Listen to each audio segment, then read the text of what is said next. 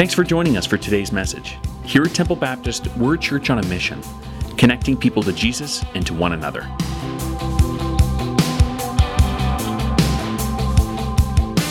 Now, we've taken about uh, two months actually to make our way through chapters one and chapter two.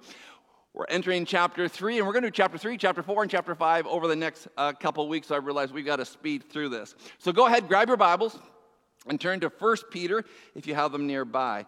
Now, I'm going to say right off the bat, I have been dreading reading these verses uh, as I've been studying through the book of First Peter because as soon as I read them, I know what people are going to think. They're going to say, oh my goodness, Peter is so chauvinistic. Because of this one word that he uses, the word submission. And of course, Peter talks about, you know, as Christians being submissive to the government, even a government who does not submissive to God's authority. Peter talks about being submissive to a boss who may not even treat you uh, right. Both, by the way, are very hard. But sometimes when we hear this word submission, we almost treat it like it's a swear word. It's a very unpopular word. But submission is an area that every single Christian actually has to deal with.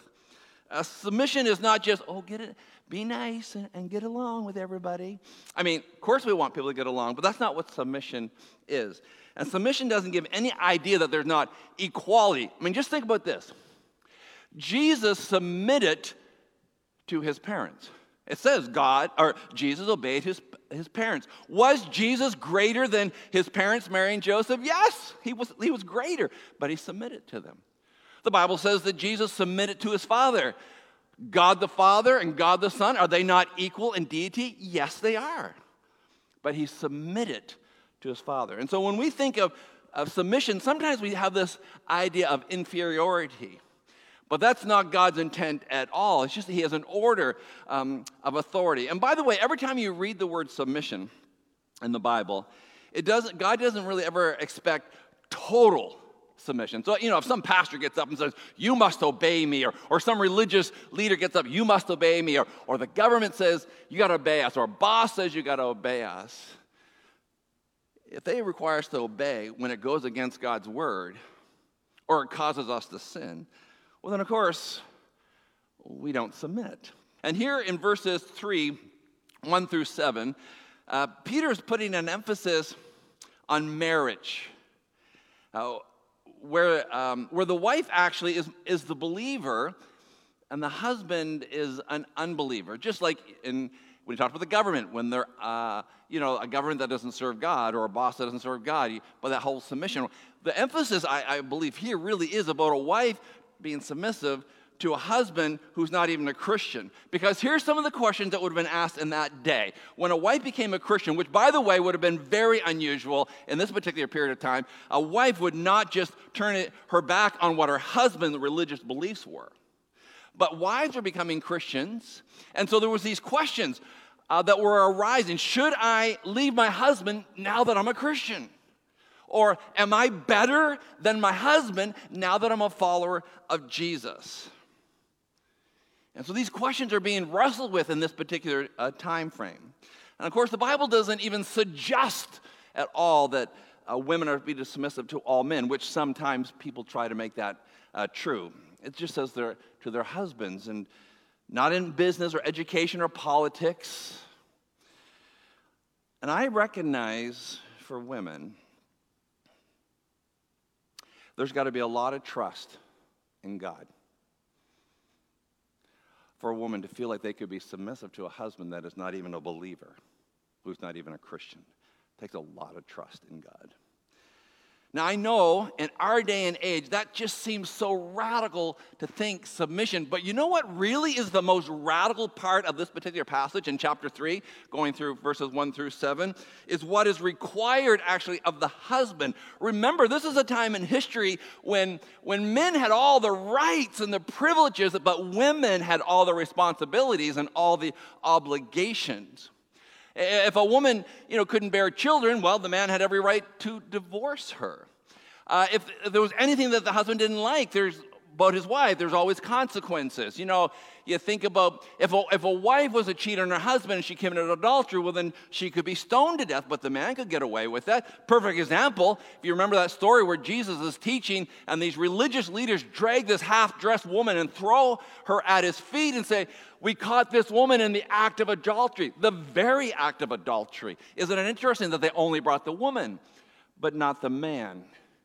And so Peter is going to kind of change things up a little bit when he's talking to husbands. Hey, husbands here, you have some responsibilities. Remember, they're used to having all the privileges, and the women have all the obligation. And Peter says, No, no, no, no, actually, no, no, that's not how it works. You don't just dwell with your wife. You're not just, or you dwell with her, you don't just become her roommate. You understand her, you consider her you give her honor, you, you make her feel special, which was totally radical for men to even think that way in this culture. In verse 7 of chapter 3, it makes a reference that the women are, are the weaker vessel. Oh, does that not cause some people to get really irate when they hear that? But when I read that, I, think Peter's just saying that there's physical differences. Men in general tend to be stronger than women. I know there's probably some women out there that could beat me in an arm wrestle. I get that. But in general, men are stronger. I'll give you an example. So this week I looked it up. Over 1,500 men have been recorded to have run a four minute mile. There's not one woman that's ever been recorded to run a four minute mile. Not even, not even actually close. Does that mean women can't run? No. Does that mean women are athletes? No. That's not what it says at all. Peter's just saying, in general, men tend to be stronger. And then Peter, in this particular section, also talks about a beauty. That beauty is actually something from within. I mean, ladies, you, you've met women who are beautiful on the outside, but boy, some of them can be quite ugly on the inside. And it's frightening, I think, for a woman who has found her whole identity in her outward beauty, because Peter says here that begins to fade. It, it gets corrupted, it, it decays over time. Yet Peter puts his emphasis on this inward beauty that does not decay, that it does not corrupt. And so I think Peter, through all these uh, examples that he's been giving through chapter 2 and chapter 3, submission really, in, in many ways, it's, it's a spiritual matter. So we make it our goal to, to be able to please God. We, we're told we want to be good citizens, we want to be good employees, we want to act properly in the family dynamic. And so if the goal is, whether we live or die, is to please God, what does that require of us? What do I need to do right now? If that is the goal of my life, to please God, what needs to dominate my life right now? What needs to dominate my career? What needs to dominate my marriage? What needs to dominate my family? What about this for a goal? The goal of my life is to love life and see good days. If I was to say that, what do you think? It almost sounds hedonistic when you first hear that. Yet in chapter 3, verse 10, Peter sets this whole idea of loving life and seeing good days as a good goal because it ties into what pleases God. It's a quote there in chapter 10 from, from the book of Psalms.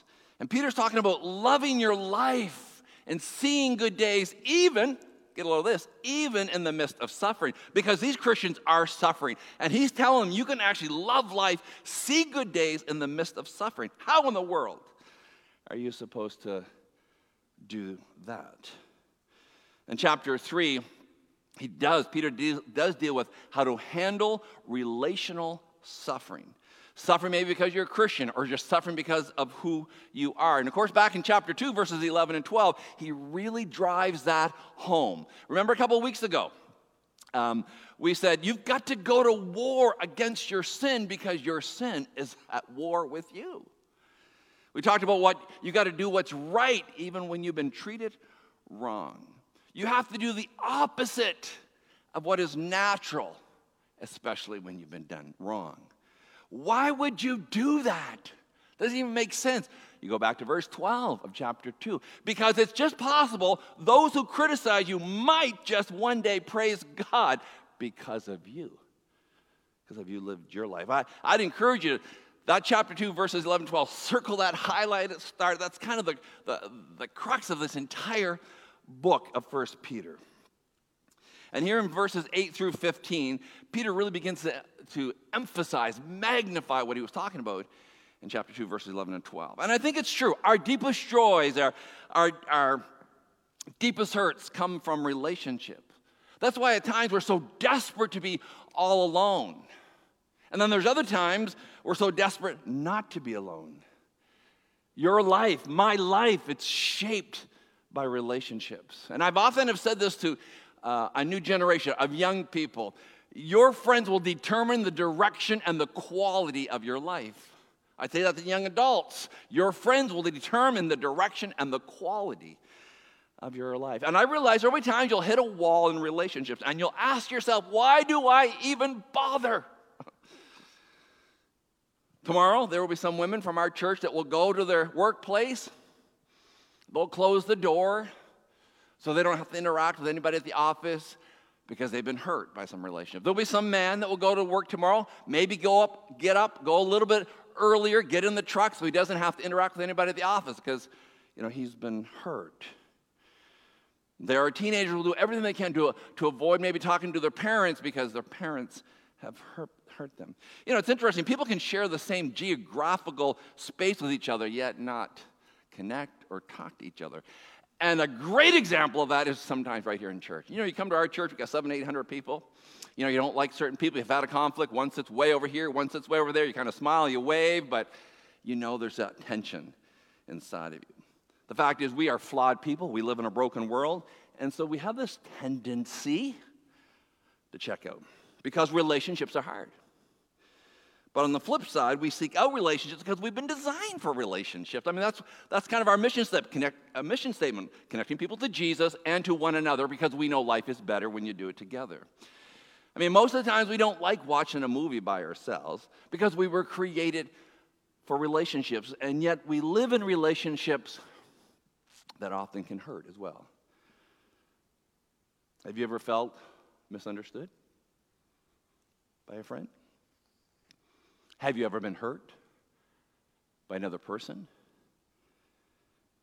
Have you ever felt like you hadn't been heard by someone else?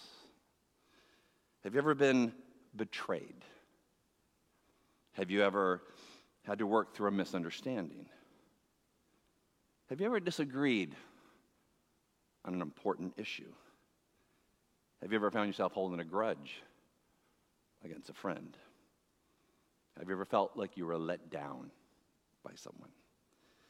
Have you ever been able, have you ever not been able to resolve a conflict? Have you ever felt used? Of course you have. Of course we have. Because we live in a broken world. And we're in relationships with sinful people. So the question is, how do you handle all of that? What are you supposed to do? Are we just supposed to wait till we all get to heaven where there is no sin and we all get along? Is that what we have to wait for? Is that the only hope that there is when you're hurting in relationships? Can there actually be a mending of relationships? Well, for the last chapter and a half, Peter's been telling us about difficult relationships because we live in a fallen world. Maybe um, some are struggling in their marriage. Maybe a husband says, my, my wife always has to be right every single time, and it's just it's hard to deal with. Or maybe a wife would say, My husband is just so selfish every time we interact. And it's hard. We love a lot of Bible verses that are very encouraging, but you know one that sometimes is a struggle?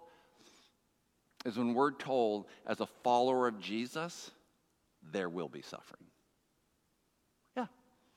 In fact, Jesus himself said that. There's going to be some hard days ahead for you, for all of us.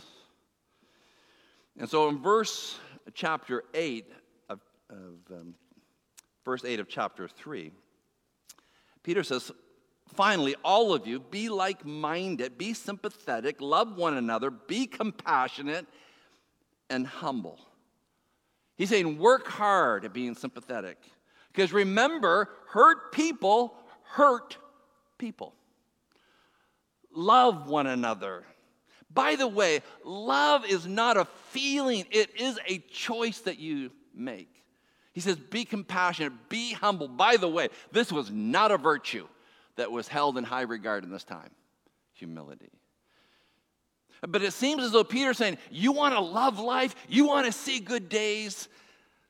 Well, this is how you get it. Work hard to be in unity with one another. Verse 9 Do not repay evil with evil or insult with insult. On the contrary, repay evil with blessing. Whoa. Those who treat you wrong, we're told to do the opposite. That is not a natural response. You know, a husband says something to his wife that's hurtful. The natural response is the wife who just kind of retreats. Maybe your boss gets heavy handed with you. What's the natural response? Huh, that's the way he's going to treat me. I'm definitely not going the extra mile anymore. I'm done doing that. That's, that's just natural. Those are natural responses. I mean, can't we just be real about that? Let's not be fake. Those are real responses that we have within us. But if you want to love life and you want to see good days ahead, then you got to choose differently. Like the title of the series says, we've been called to be different, and living different means choosing differently. Again, in that verse 9, there's something inside of us that wants to respond badly when people respond badly to us. Why? Because sinful people respond sinfully when they've been sinned against. There's something inside of us, you know, somebody maybe insults us. We want a bigger zinger to return with. And at the moment, it, it feels good. But if you really want to love life and you want to see good days, then it's going to mean choosing differently. It means you don't repay evil with evil, you don't return insult with insult. In fact, it's the opposite. You know what? It's very interesting when it says here repay evil um, with a blessing. Can you imagine somebody that mistreats you to bless them? You know, if someone comes up to you and says, You're a jerk, can you imagine? What kind of response? Is that even realistic? I'm, I'm supposed to bless them? It seems unrealistic.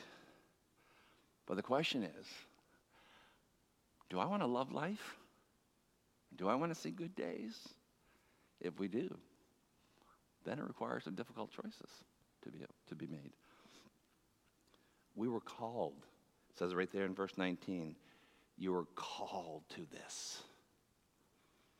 One of the reasons we can be motivated to return good for evil is because God will bless you. He, it says right there, He'll bless you. This idea of blessing is very interesting when you kind of study the root of this particular word for blessing.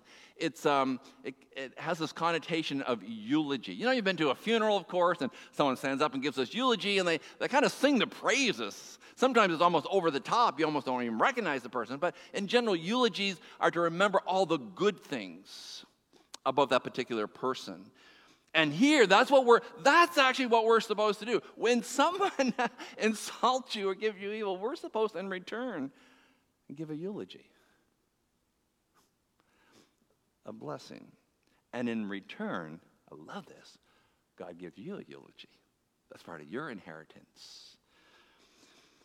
What's interesting here, it's, it's not like somebody treats you evilly, you just say, well, I'm not going to treat them evilly. Someone insults you and you say, well, not, i just won't return insult. No, it's actually a step beyond that. It's not just insult for insult. It says, no, you actually treat them with a blessing.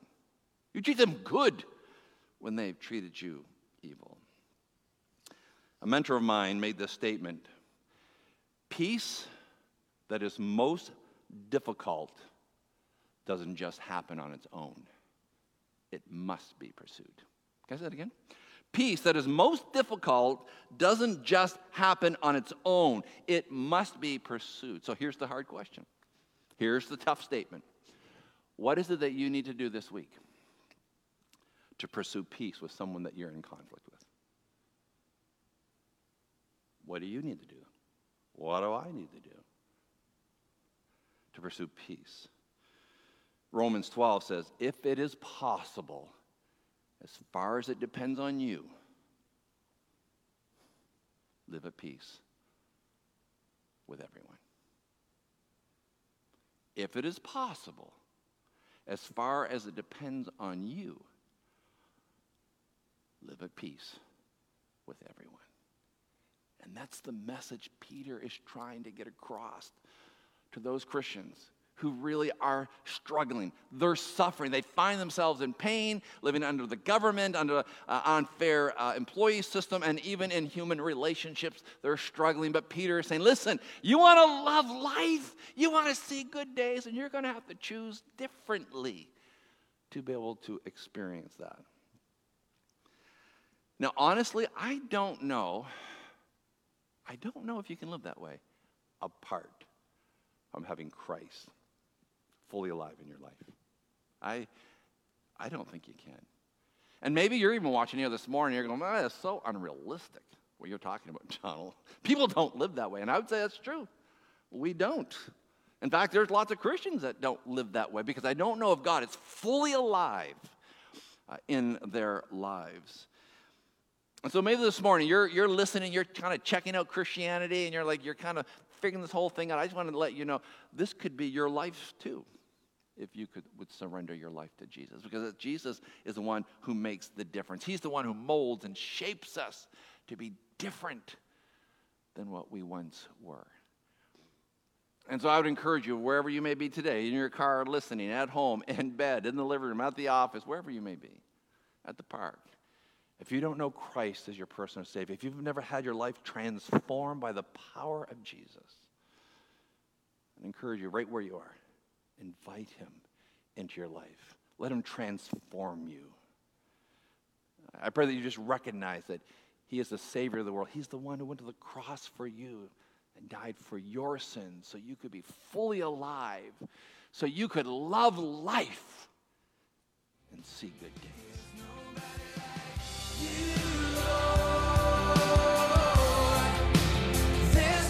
Thanks for listening, and consider joining us live on Sundays at 9:15 and 11 a.m.